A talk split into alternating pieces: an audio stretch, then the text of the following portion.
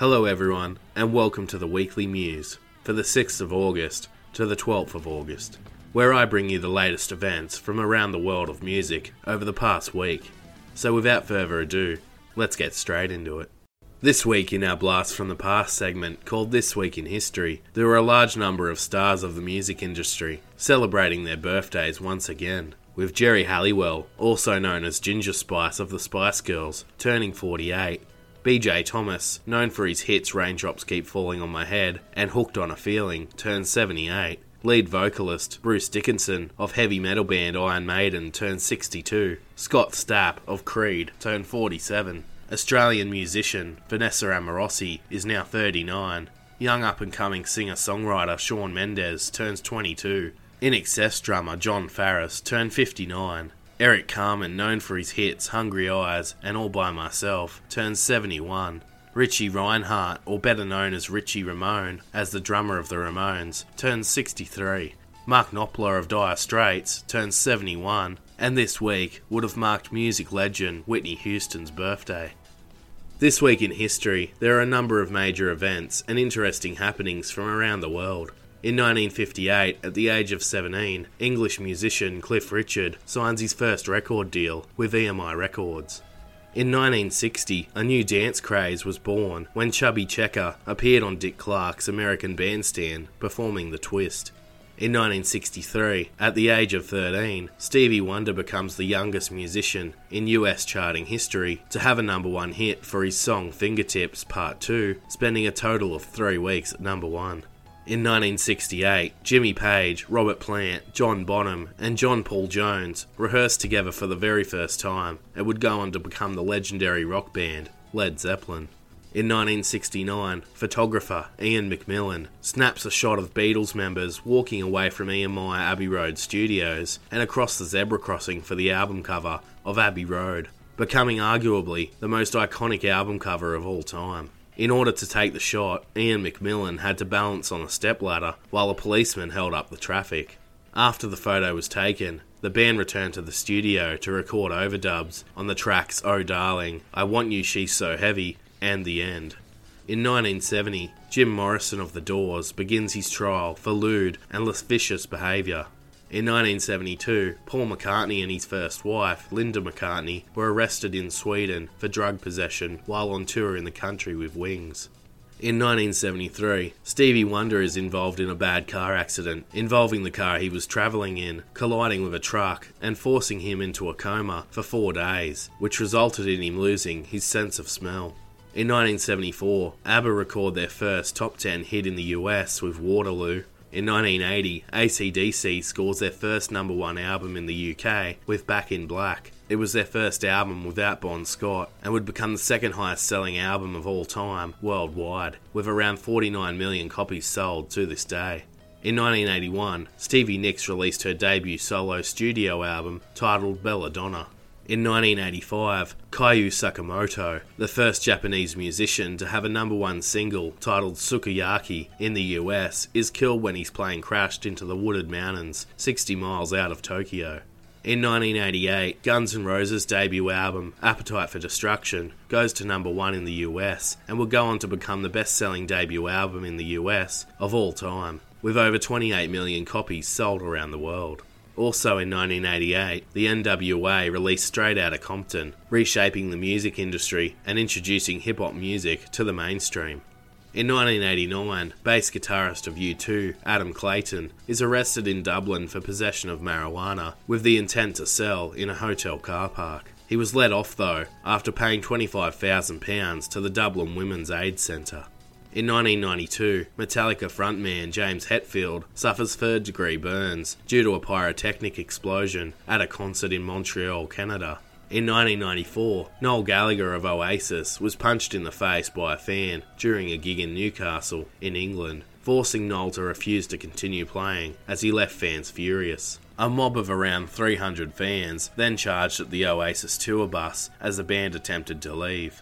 This week in 1996 marked the final performance of the legendary punk rock band, the Ramones, at the Palace in Hollywood. In 2004, Rick James died aged 54 from heart failure. In 2005, Walking in Memphis singer Marc Cohn was shot in the temple as a man fleeing from police attempted to hijack Cohn's tour van. Luckily, the bullet did not penetrate Marc's skull and he survived the horror incident. In 2010, Robbie Williams marries actress Ayda Field. In 2012, the London Olympics closing ceremony took place with performances from Take That, the Spice Girls, Roger Taylor and Brian May of Queen, George Michael, The Who, One Direction, Liam Gallagher, Muse, and the Pet Shop Boys. And finally, in 2017, country music legend Glen Campbell passes away, aged 81. Known for his great hits such as Rhinestone Cowboy and It's Only Make Believe, he also released 60 studio albums over his illustrious career. This week we saw a number of popular new releases, with Troye Sivan and his new song Rager Teenager, Midnight Oil with Gadigal Land, Doja Cat with Freak, Blink 182 with Quarantine, Cardi B and Megan Thee Stallion with WAP, Joji and Diplo with Daylight, Grace with Body Language, DaBaby and Young Thug with Blind, Bon Iver with another unique track called AUA TC, Glass Animals with Tangerine, Kate Miller Heidke with Deluded, Cut Copy with an 80s synth like track called Like Breaking Glass, Keith Urban with Change Your Mind, Kane Brown and Nelly have teamed up for their song Cool Again, and Machine Gun Kelly and blackbear with their new track, My Ex's Best Friend.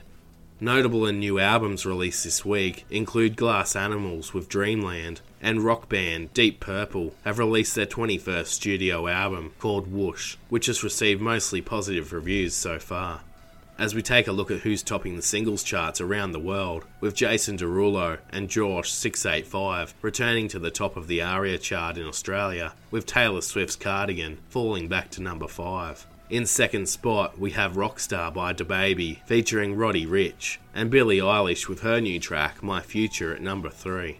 Harry Styles with Watermelon Sugar is hanging around, moving up to number 6 after last week being at number 10. A similar trend is occurring with The Weeknd and his track Blinding Lights, that is currently at number 8 but had dropped out to 12 last week. Nine of Taylor Swift's tracks are still within the top 50 this week.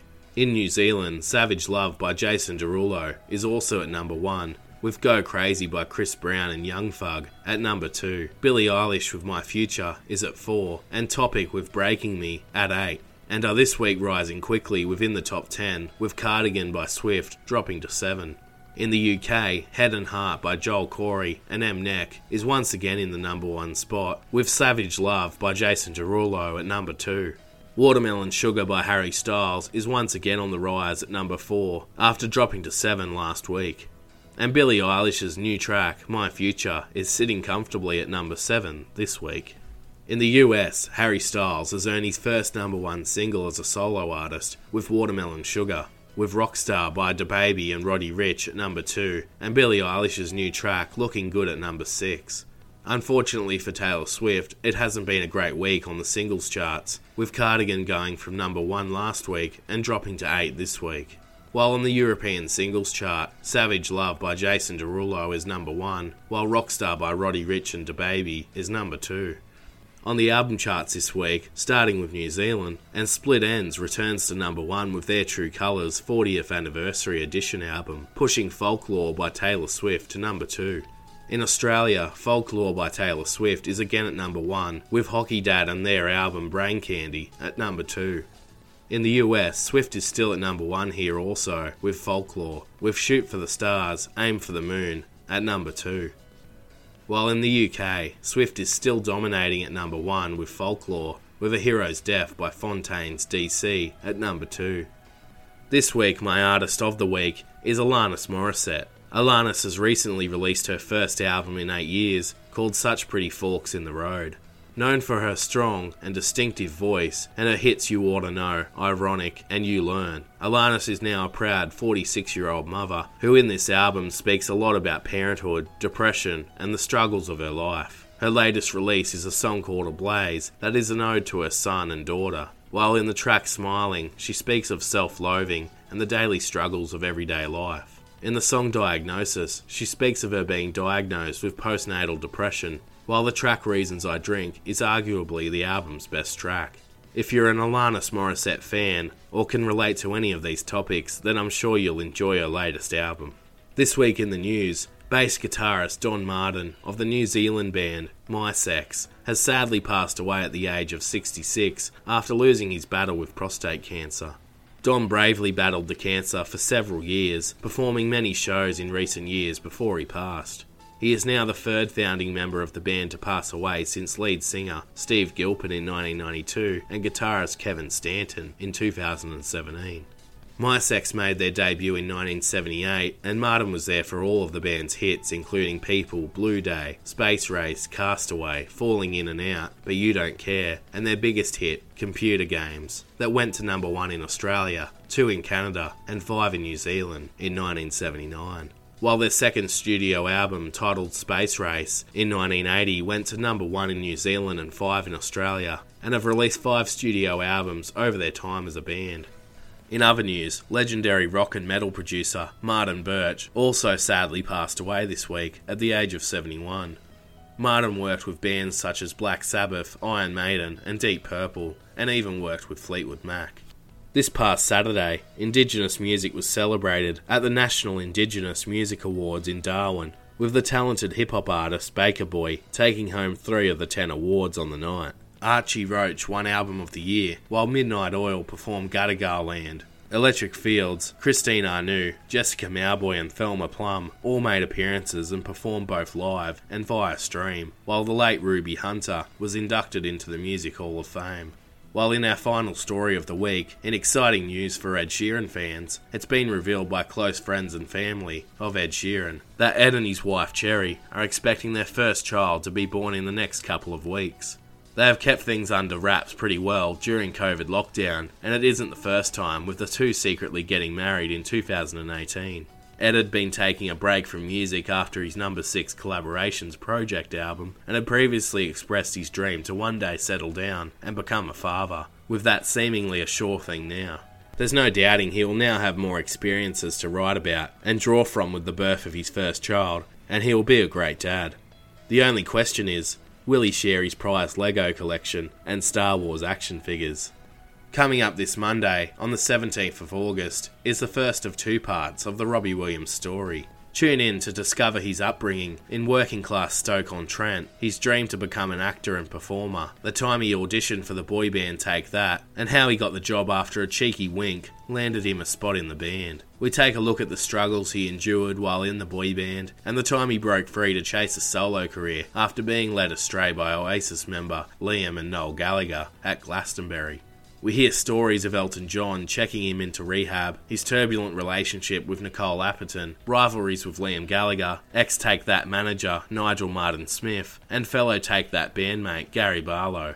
We take a look at the song that saved his career and his first four studio albums that saw him conquer the UK and Europe until he set his sights on making it in the USA. Be sure to catch that episode, and if you haven't yet listened to our other episodes, including Pink, Ed Sheeran, and Freddie Mercury's two part episode, then I highly recommend you check out these amazing stories.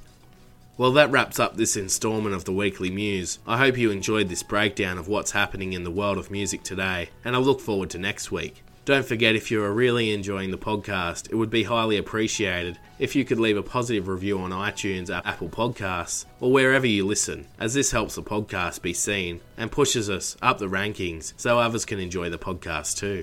Make sure you let your friends and family know about the podcast, and if you're feeling really generous, you can even head to Patreon and support the podcast by signing up to one of three membership packages, ranging from just $1 to $5 a month. Become a VIP Backstage Pass member and receive access to our exclusive voting poll for the Season 2 VIP Pick episode. Receive a bonus Rising Stars Top 25 Countdown special episode, which is available now, access to the Groupies and VIP only group, a personal shout out on social media, and finally, a sneak peek at Season 2. Thanks again, everyone, for tuning in. I'm your host, Adam Hampton, and this is Lyrics of Their Life.